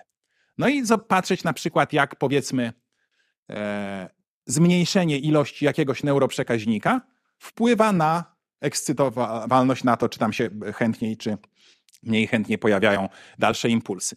Jeżeli uprościmy model neuronu, do czegoś takiego, no tak jak jest w, sztucznych sieciach neuronowych, to już bez sensu, nie? Ale jeżeli trochę, trochę tylko uprościmy model neuronu, możemy symulować większe populacje i wtedy zamiast tych parametrów konkretnych, ile cząsteczek neuroprzekaźnika wpadło do dziury, to mówimy o stężeniu na przykład jakichś tam substancji. No i próbujemy z tego już na przykład zobaczyć być może stężenie tego neuroprzekaźnika, który w tym momencie akurat funkcjonuje jako e, wzmocnienie czyli jest potrzebny powiedzmy do przekazywania impulsów, czyli powiedzmy powinien wzmacniać e, ekscytowalność, czy to na przykład może prowadzić do czegoś, co przypomina napad epileptyczny, bo do dzisiaj nie wiemy, jak się napad epileptyczny zaczyna, skąd się bierze, dlaczego to się dzieje. Więc możemy symulować albo bardzo małe, albo bardzo, w bardzo przybliżony sposób fragmenty mózgu, tylko i wyłącznie, i tylko i wyłącznie pod kątem bardzo dobrze zdefiniowanych e, hipotez. To jest troszeczkę tak jak z EEG na powierzchni bez modelowania. Musimy postawić jakąś hipotezę psychologiczną, kontrast. Zwracam uwagę, nie zwracam uwagę. Tam też będzie przekroczony jakiś próg na przykład ekscytowalności, po którym się za, zaczyna e, napad epileptyczny, czy nie będzie. Więc te badania modelowania mózgu, również, znaczy nie tylko tego robaczka, ale też mózgu ludzkiego, oczywiście są bardzo ważne, jest, są jedynym sposobem na to, żeby w jakiś sposób nieprzypadkowy dojść do terapii na bardzo wiele chorób układu nerwowego, bo najpierw je trzeba zrozumieć, ale są tylko i wyłącznie na małych fragmentach i to, że zobaczymy, jak e, powstaje napad epileptyczny, no to raczej nie ma nic wspólnego z tym, jak powstaje myśl na przykład. Nie? To jest takie sprawdzanie tylko tego, tej ścieżki, która do tego prowadzi mniej więcej. To jest kompletna odpowiedź? No to dalej, proszę pytania. To już jest takie wyliczenie, ile to że jak wyliczymy liczbę kombinacji, na ile sposobów mogłyby być połączone neurony, nawet zakładając, to jest taki najbardziej uproszczony model, czyli mamy zwykłe druty. No bo wiadomo, że w pewnym sensie jakby struktura danego mózgu to jest struktura połączeń, które one się oczywiście dynamicznie zmieniają, ale weźmy, że to są zwykłe druty i ca ca cała nasza świadomość jest zakodowana tylko i wyłącznie w tym, y, z, y, z którego neuronu do którego idą połączenia pobudzające i hamujące. Nie? No to ile różnych możliwości by było? No to jest tyle, na ile można, nawet zakładając, że jest tysiąc tych połączeń, no to jest taka liczba kombinacji, to w szkole średniej było symbol Newtona, na ile sposobów możemy wybrać tysiączne połączenia z 10 do 11 neuronów. No i to są takie liczby rzędu 10 do potęgi 8 tysięcy, nie? No całkiem spora. Co z tego? No ile jest liczba atomów we wszechświecie, liczba mikrosekund od wielkiego wybuchu, to by było, jakby to wymnożyć, to pewnie 10 do 200 by było. To nie jest duża liczba, to jest liczba absolutnie niewyobrażalna. Nie? Przy czym jakby to też nie są stałe parametry, tak jak u C.elegans, tylko, tylko zmieniające się w czasie własności tych zestawów neuronów, z którego niewątpliwie wynika nasza świadomość, czy też zainteresowanie takimi wykładami jak ten. I to chyba mniej więcej wszystko było, co ja miałem do powiedzenia. Ja mam dwa pytania. W ogóle Robaczek ma swój styl ale chciałam zapytać o ludzi, czy były robione porównania pomiędzy tym, e, kto się czym zajmuje, czyli na przykład jak działa mózg e, artysty, jak działa mózg fizyka, jak działa e, mózg, nie wiem, kogoś tam jeszcze, czyli w zależności od tego, czym się zajmujemy, jak na to reagujemy, czy były porównania a drugie pytanie o migrenę. Były różne fajne szlaczki prezentowane. Czy widział Pan szlaczek e, osoby, która choruje na migrenę i e, czy też są jakieś sposoby na przykład wpływania mm, na poprawę? Okej, okay. jeżeli chodzi o pierwsze, czyli różnicę funkcjonowania e, w zależności od naszego doświadczenia, jak rozumiem, tak? No to jest pytanie do Państwa, którzy tu w tym gmachu pracują bardziej. Jak, jak zaprojektować takie doświadczenie? No bo Pani mówi, czy jest różnica, tak? No to ja na to odpowiadam, czy wróbelek ma jedną nóżkę bardziej. Jaka różnica, tak? Trzeba, i to jest coś, czego ja nie potrafię, ale są zespoły interdyscyplinarne, są tutaj Państwo e, z SWPS-u, którzy tak potrafią wymyśleć prawdopodobnie takie doświadczenie, na którym wyjdzie nam ten kontrast. Co Pani najpierw z Panią musiał porozmawiać taki psycholog, powiedział, co pani ma na myśli, mówiąc inaczej pracuje. No co, czy to jest zdolność mnożenia, czy to jest reakcja emocjonalna na filmy, tak? Nie, nie, nie. Szlaczki, szlaczki się nie będą różnić. Tak samo z migreną nie jest. Same szlaczki, znaczy szlaczki takie obserwowane organoleptycznie nie będą się różnić. Takie, już widzieliśmy, że nawet te szlaczki, jak pani pamięta, te szlaczki od potencjałów wywołanych, tutaj też się nic nie różni, tak? Ja wiedziałem, że trzeba je uśrednić i wiedziałem, na co trzeba patrzeć. Czyli musiałem mieć najpierw hipotezę. To, że weźmy, to, to tak jak w starym polskim filmie Miś, tak? Wrzucimy coś na komputer, komputer coś wyrzuci. Takie podejście w stosunku do EEG nie działa po prostu. Ja miałem do czynienia z bardzo wieloma osobami, które uważały, że ich kultura matematyczna załatwi sprawę i wrzucą to na komputer i coś z tego wyjdzie. Trzeba najpierw coś rozumieć, mieć jakąś hipotezę. Więc tutaj ja wiedziałem, tak? Co innego by było, gdybym oczekiwał SSVEP, to bym robił transformatę Fouriera i patrzył na, na to, czy są tutaj konkretne częstości. Konkretnej częstości też byśmy tak łatwo nie zauważyli gołym okiem, nie? Więc żeby zauważyć, to, my, to, to jest trochę taki mm, brain owners fallacy. My mamy mózg i nam się wydaje, że jak na coś popatrzymy i coś się różni, to to się od razu będzie to widać, nie? Ale komputer nie ma mózgu. Komputerowi trzeba dokładnie powiedzieć, co z czym i w jaki sposób ma porównywać. A jeśli chodzi o migrenę, to tak jak mówię, nie widać szlaczka migrenowego na pewno. To są bardzo pośrednie. Znowu jakieś badania, być może większa korelacja, czy coś tam tym się konkretnie nie zajmuje. No jeżeli chodzi o leczenie migreny, znowu, no to prawdopodobnie wiele można znaleźć na YouTubie sposobów, jak z pomocą bateryjki i przełącznika sobie to poprawić. Ja tego nie rekomenduję, ale być może już niedługo taka właśnie stymulacja przezczaszkowa, oczywiście wykonywana przez lekarzy z ubezpieczeniem i z licencją, pewnie może pomagać. I Panie profesorze, zadam pytanie może trywialne, ale nie po to, żeby spłucić temat, tylko żeby wywołać pewien komentarz i właśnie pobudzić dyskusję. E, podstawowe pytanie, jak coś robimy, to zawsze po co to robimy. I teraz z tego wykładu, co zrozumiałem, to chcemy mieć ten interfejs mózg komputer, żeby pomóc pewnym ludziom w komunikacji, którzy normalnie nie mogą się komunikować z powodu różnych schorzeń. I teraz na przykładzie różnych, które Pan pokazał, Wiem, że mogą być dysfunkcja wszystkich mięśni, ale zazwyczaj któryś mięsień działa, zazwyczaj mięsień wzrokowy czy powieki. I teraz rozumiem, że jest bariera, czy inaczej, jest chęć, żeby jak najszybciej po prostu się komunikować, ale wciąż, czy nie można właśnie skupić się zamiast na odczytywaniu fal mózgowych, to na interfejsie, który w zależności od indywidualnej osoby, która jest upośledzona ruchowo, e, jeśli chodzi o całe ciało, żeby mógł właśnie sobie wybrać, czy to kierowane wzrokiem, czy jakimś ruchem głowy, czy ust, dmuchnięciem i tak dalej.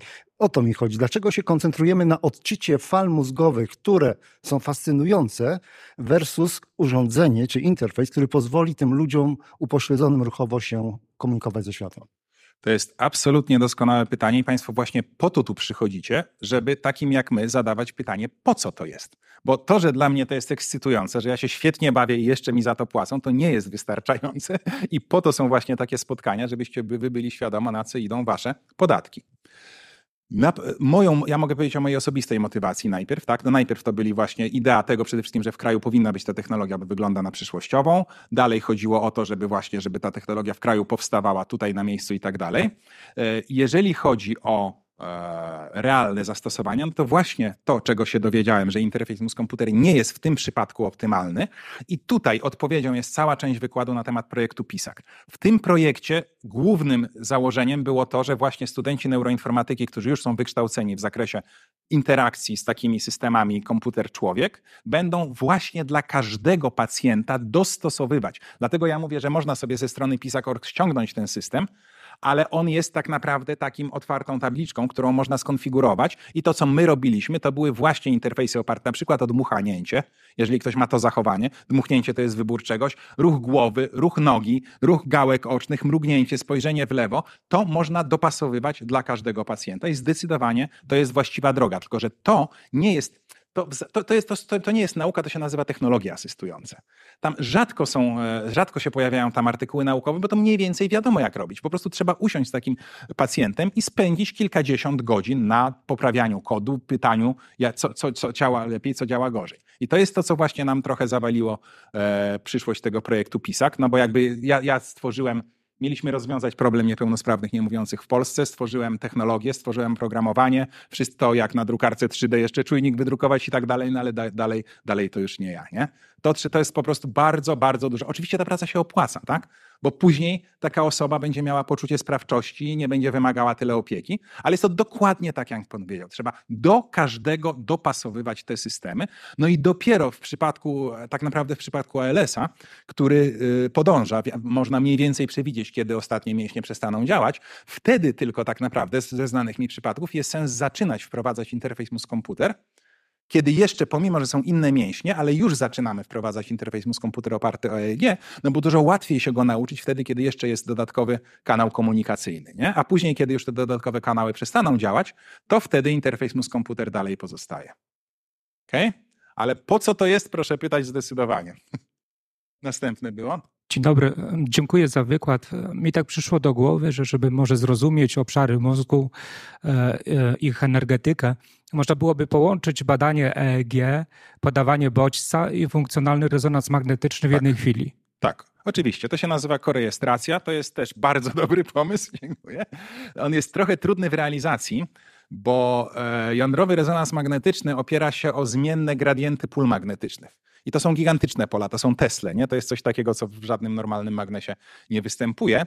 No a e, z praw Maxwella z kolei wynika, że jeżeli mamy zmienne pole magnetyczne i w nim jakąś cewkę, albo nawet kabelek, to w nim się generują bardzo duże prądy.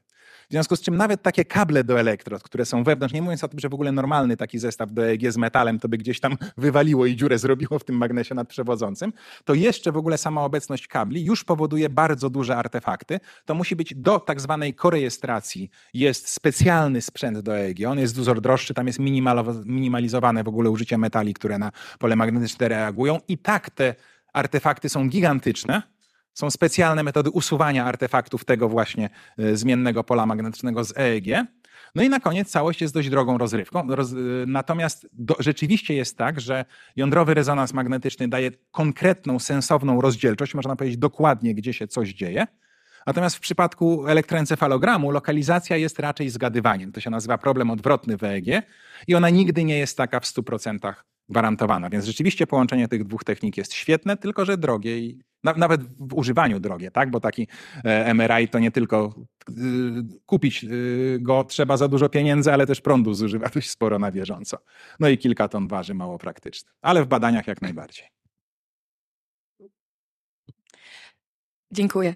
E, najpierw chciałam tylko szybko powiedzieć, że a propos tematu leczenia Parkinsona elektrostymulacją, bardzo polecam film dokumentalny o profesorze Ząbku, który jest neurochirurgiem tutaj z Warszawy. Mhm. Film się nazywa Neurochirurg i w ogóle publikacje pana profesora. A I zapytać, to jest gdzieś, ale to od razu konkretnie, to jest na jakiejś platformie? film dostępny? Neurochirurg jest dostępny na platformie Player. Okej. Podejrzewam, że też na TVN24 Go, bo to był e, dwuodcinkowy dokument realizowany przez TVN. Mhm. I jest naprawdę ciekawy i bardzo Super. dokładnie opisuje przykład leczenia choroby Parkinsona, ale nie tylko. Okej. E, A chciałam zapytać, czy nadal e, Budzik wykorzystuje e, Państwa interfejs, e, a także czy z, jakby ta e, metoda rozpowszechniła się do innych klinik, które zajmują się wybudzaniem, e, mówiąc tak kolokwialnie, e, czy też może na oddziały e, neurologiczne? No to jest takie trudne pytanie, na które niechętnie odpowiadam, ale to przeniesienie, przeniesienie że tak powiem, wyników badań do, e, trudno powiedzieć, do realnego świata, gospodarki czy do służby zdrowia, no jest czymś, co jest niezmiernie trudne. No i my tak naprawdę w Polsce nawet nie bardzo mamy tę tradycję. No to jest przyczyna, dla której ja w 2012 założyłem firmę e, BrainTech, która właśnie te wszystkie rzeczy miała doprowadzić do takiego stanu, żeby to było na rynku, co no, nie nadaje się do tego, co się okazało po kilku latach, ale nie było, nie było innego wyjścia. I podobnie jest z tymi, mm, z tymi narzędziami diagnostycznymi. My generalnie, no, naukowiec ma produkować artykuły naukowe. To, co się zmieniło na lepsze, to tyle, że my wszyscy, całe to oprogramowanie publikujemy na otwartych licencjach, więc każdy z niego teoretycznie może skorzystać. Natomiast jeżeli chodzi o konkretne zastosowania, no to nie, to my musielibyśmy przejść, to firma, to musiała, te, te, to, to jak się okazało, to oprogramowanie może wziąć firma, ta firma musi przejść przez certyfikację medyczną, która jest w tej chwili w Europie bardzo droga. Muszą być panowie generalnie też w tym czasie, jak my, jak my byliśmy w Budziku, to inna e, zachodnia firma tam się mocno wpychała ze swoim systemem, który no powiedzmy działał tak na, na poziomie rzutu monetą, ale za to było dwóch panów w garniturach, którzy to przynosili, tu jest sprzęt za darmo, może coś pomożemy, tu są reklamówki firmy i tak dalej. Nie? Podobnie jest na przykład też e, z technologiami asystującymi. Też są firmy komercyjne, które trochę słabsze rzeczy, za dużo większe pieniądze, ale z obsługą, z supportem. No i to już jest taka infrastruktura, która no, robiłem co mogłem, ale, ale generalnie dowiedziałem się z tych rzeczy, których się nauczyłem, że nie jest to raczej dla mnie działka. Nie, znaczy to nie chodzi o docieranie, wie pani, to musi być ktoś, kto się po prostu będzie chciał tym zająć, założy firmę albo fundację, albo rzeczywiście to, to nie jest tak, że, że, że, że inny profesor nagle powie, to ja rzucam swoje badania i robię to, co czym pan się zajmuje. Nie, to raczej jest odwrotnie. Niestety. Proszę bardzo. Zanim pytanie, taka szybka uwaga, bo trzy dni temu, zdaje się, John Hopkins ogłosił, że zmapowali larwę muszki owocówki 3016 neuronów. Jakiś postęp. Tak. E, A pytanie odnosi się do rozdzielczości w sensie ilości elektrod. E, Jakby, Wow. czy jest sens iść w ilość, na ile ten Nie. sygnał się różni? Nie. I... E, To jest, to jest bardzo częste, a to nie myślałem, że takie naukowe tutaj będą. Rzeczywiście, to odpowiedzią konkretną, najpierw, tylko proszę nie wychodzić, to jest stwierdzenie von Helmholtza z 1873 roku. I od tego czasu już wiemy dokładnie, że nawet gdybyśmy mieli nieskończenie wiele elektrod, to nie załatwi sprawy tego, że jeżeli twierdzenie von Helmholtza mówi o tym, że znamy dokładnie rozkład e, potencjałów na powierzchni sfery. Po pierwsze, mamy nieskończenie dużo elektrod, po drugie, nie jest tak, że tylko kawałek mierzymy, ale mamy sferę. I nawet wtedy jest nieskończenie wiele różnych gęstości prądu, które mogą spowodować dokładnie taki sam rozkład ładunków, czyli dokładnie te same pomiary na elektrodach. No i to się pokazuje prosto, tak z przeproszeniem, jeżeli dipole najczęściej mówimy, że są w mózgu, no to bierzemy dwa dipole, które są bardzo silne, tylko przeciwnie skierowane i wkładamy je w sam środek głowy. I na zewnątrz to będzie zero. A w środku jest coś zupełnie innego. Więc to jest najkrótszy dowód na, to się o tym mówi, niejednoznaczność problemu odwrotnego w EEG. I tutaj zwiększanie liczby elektrod tego nie załatwi, bo nawet przy nieskończonej liczbie elektrod mamy zawsze ten arbitrarny moment. Same te pomiary nie wystarczą. Do tego trzeba jeszcze dodatkowej wiedzy. To jest oczywiście pięknie rozwijająca się dziedzina encefalografii, no bo to jest święty gral. Gdybyśmy nie musieli tego kilkutonowego rezonansu magnetycznego do, dokładać jako właśnie korejestracja, tylko gdybyśmy z samego EEG mogli stabilnie lokalizację e, odczytywać, to by było super. I nad tym też pracujemy, nawet trochę lepiej niż z robaczkiem idzie. Jest to też piękne, bo to jest czysta matematyka, nie wymaga sprzętu, więc, więc, e, więc e, nad tym pracujemy, ale cały czas jest to mocno niejednoznaczne. Dziękuję za wykład. E, chciałem zapytać, bo cały czas obserwowałem tak, że do, do jakiegoś czasu były stosowane takie urządzenia, które oparte były na oporności i badało się stan emocjonalny. Y, E, tak, to jest GSR, galwaniczna odpowiedź skóry. Em, Do niedawna też widziałem często właśnie na Tygodniu Mózgu urządzenia, które jakby zbierały sygnały z płatów czołowych. A teraz właśnie patrząc na urządzenie, ten, te, które steruje dronem, jakby cała część frontalna była gdzieś pozostawiona, natomiast skierowane tylko jest wszystko na e, e, korę wzrokową i czuciową i ruchową. I To teraz, czy tylko- ta część frontalna zakłóca jakby nasze... Tak, zakłóca dramatycznie. Ja tu nie zrobiłem pełnego wykładu encefalografii, że ze względu na czas. Natomiast rzeczywiście, jak idziemy do lekarza, to właśnie to było to pytanie, co z włosami. No z włosami jest kłopot, ale jednocześnie z włosami jest o tyle dobrze, że tam nie ma mięśni. Mało kto potrafi na komendę zjeżyć włosy, tak? Psy może prędzej, ludzie rzadko. W związku z czym tam nie ma mięśni. Tutaj są mięśnie bardzo silne. Jeżeli zmrużymy, było to zresztą na tym filmie, który, y, który jest do obejrzenia na stronach, on jest taki edukacyjny, dlatego chciałem do niego wrócić. Na tym filmie widać mniej więcej, jak drobne, nie wiem, yy, grymasy, yy, mięśnie dają sygnał bez porównania silniejszy niż to, co dociera do powierzchni z mózgu. Więc mięśnie zakłócają dramatycznie. Jeżeli tutaj położymy elektrodę, jeżeli ktoś no, byłby, nie wiem, znieczulony totalnie, to może ok, natomiast każdy podświadomie trochę rusza e, mięśniami. No i każde takie zmarszczenie, tak w Centrum Nauki Kopernik na przykład, no to, to jest najprostsze, bo najłatwiej tutaj złapać jakiś sygnał.